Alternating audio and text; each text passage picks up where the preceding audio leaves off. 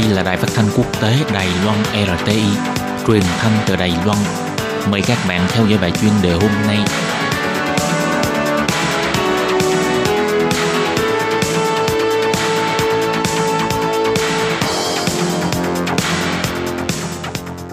Minh Hà xin kính chào quý vị và các bạn. Các bạn thân mến, hôm nay trong 5 phút chuyên đề, một quý vị theo dõi bài viết nói chuyện báo cáo Liên Hiệp Quốc chính phủ các nước dường như đối phó không hiệu quả trước sự phát triển lớn mạnh của mạng lưới tội phạm có tổ chức xuyên quốc gia tại Đông Nam Á.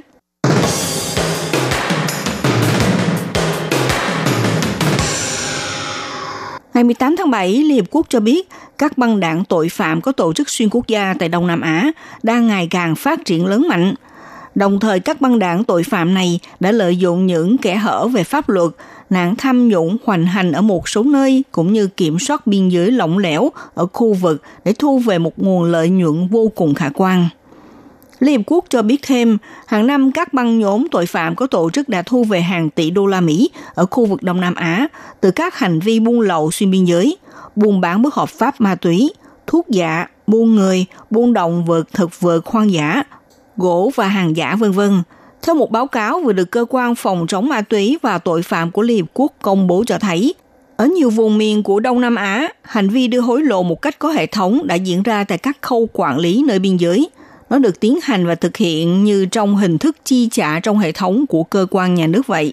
Trong báo cáo cũng đưa ra cảnh cáo rằng nhiều tổ chức tội phạm xuyên quốc gia đều lấy Hồng Kông, Macau, Đài Loan và Thái Lan làm địa bàn căn cứ để hoạt động – các băng nhóm tội phạm có hành động phạm pháp tăng nhanh tốc độ vượt hơn sự phản ứng của những đơn vị hành pháp,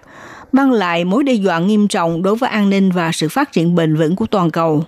Ngoài ra, trong báo cáo cũng bổ sung rằng sự mở rộng phạm vi hoạt động của các sòng bạc, trong khi chính phủ lại kém quản lý cũng là việc tạo nên một kênh rửa tiền cho băng nhóm được thoải mái chuyển tiền một cách phi pháp –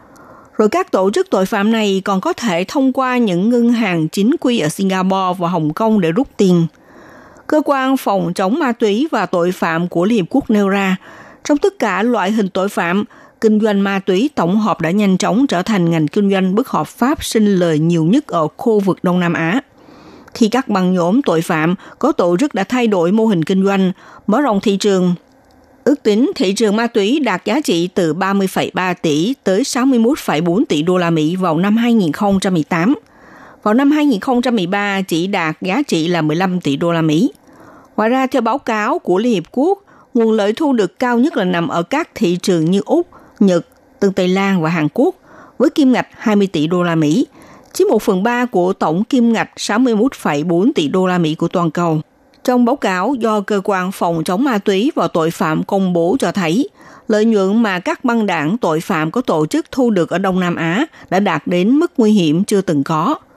Báo cáo cho thấy sự khác biệt về kinh tế trong khu vực đã làm tăng cả cầu và cung đối với lao động giá rẻ và là yếu tố tác động tiêu cực đến tình hình buôn bán người và đưa người di cư trái phép khi dòng người muốn tìm kiếm cơ hội – Thu nhập từng lốp trung lưu tăng lên cũng khiến tình hình buôn bán trái phép động thực vượt hoang dã và gỗ lậu gia tăng. Nhu cầu đối với các sản phẩm quý hiếm đang bị nguy cấp tăng nhanh do sức mua tăng. Khu vực Đông Nam Á được nhận định là một trung tâm mua bán hàng giả lợi nhuận cao, nhưng ít rủi ro như thuốc, kể cả đối với một số loại gây ra những vấn đề lớn đối với sức khỏe và an toàn cho người sử dụng. Ngoài ra, báo cáo cũng chỉ ra, Dòng tiền bất hợp pháp được chuyển đến ngành công nghiệp casino và các cơ sở kinh doanh dựa nhiều vào tiền mặt. Đông Nam Á đang gặp phải vấn đề tội phạm có tổ chức và đã đến lúc cần liên kết, thống nhất các giải pháp nhằm giải quyết các điều kiện dẫn đến các cơ sở kinh doanh bất hợp pháp phát triển và cần đảm bảo hợp tác xuyên biên giới. Ông Prajin Chanton, thượng nghị sĩ, nguyên phó thủ tướng Thái Lan cảnh báo, tình hình tội phạm có tổ chức trong khu vực là đáng lo ngại. Các băng đảng đang lợi dụng Đông Nam Á đặc biệt là các quốc gia đang phải vượt lộn để ứng phó với chúng. Các bạn thân mến, các bạn vừa theo dõi bài chuyên đề hôm nay của Đài RT với bài viết Nói chuyện báo cáo Liên Hợp Quốc Chính phủ các nước dường như đối phó không hiệu quả trước sự phát triển lớn mạnh của mạng lưới tội phạm có tổ chức xuyên quốc gia tại Đông Nam Á. Bài viết này do Minh Hà biên tập và thực hiện. Xin cảm ơn sự theo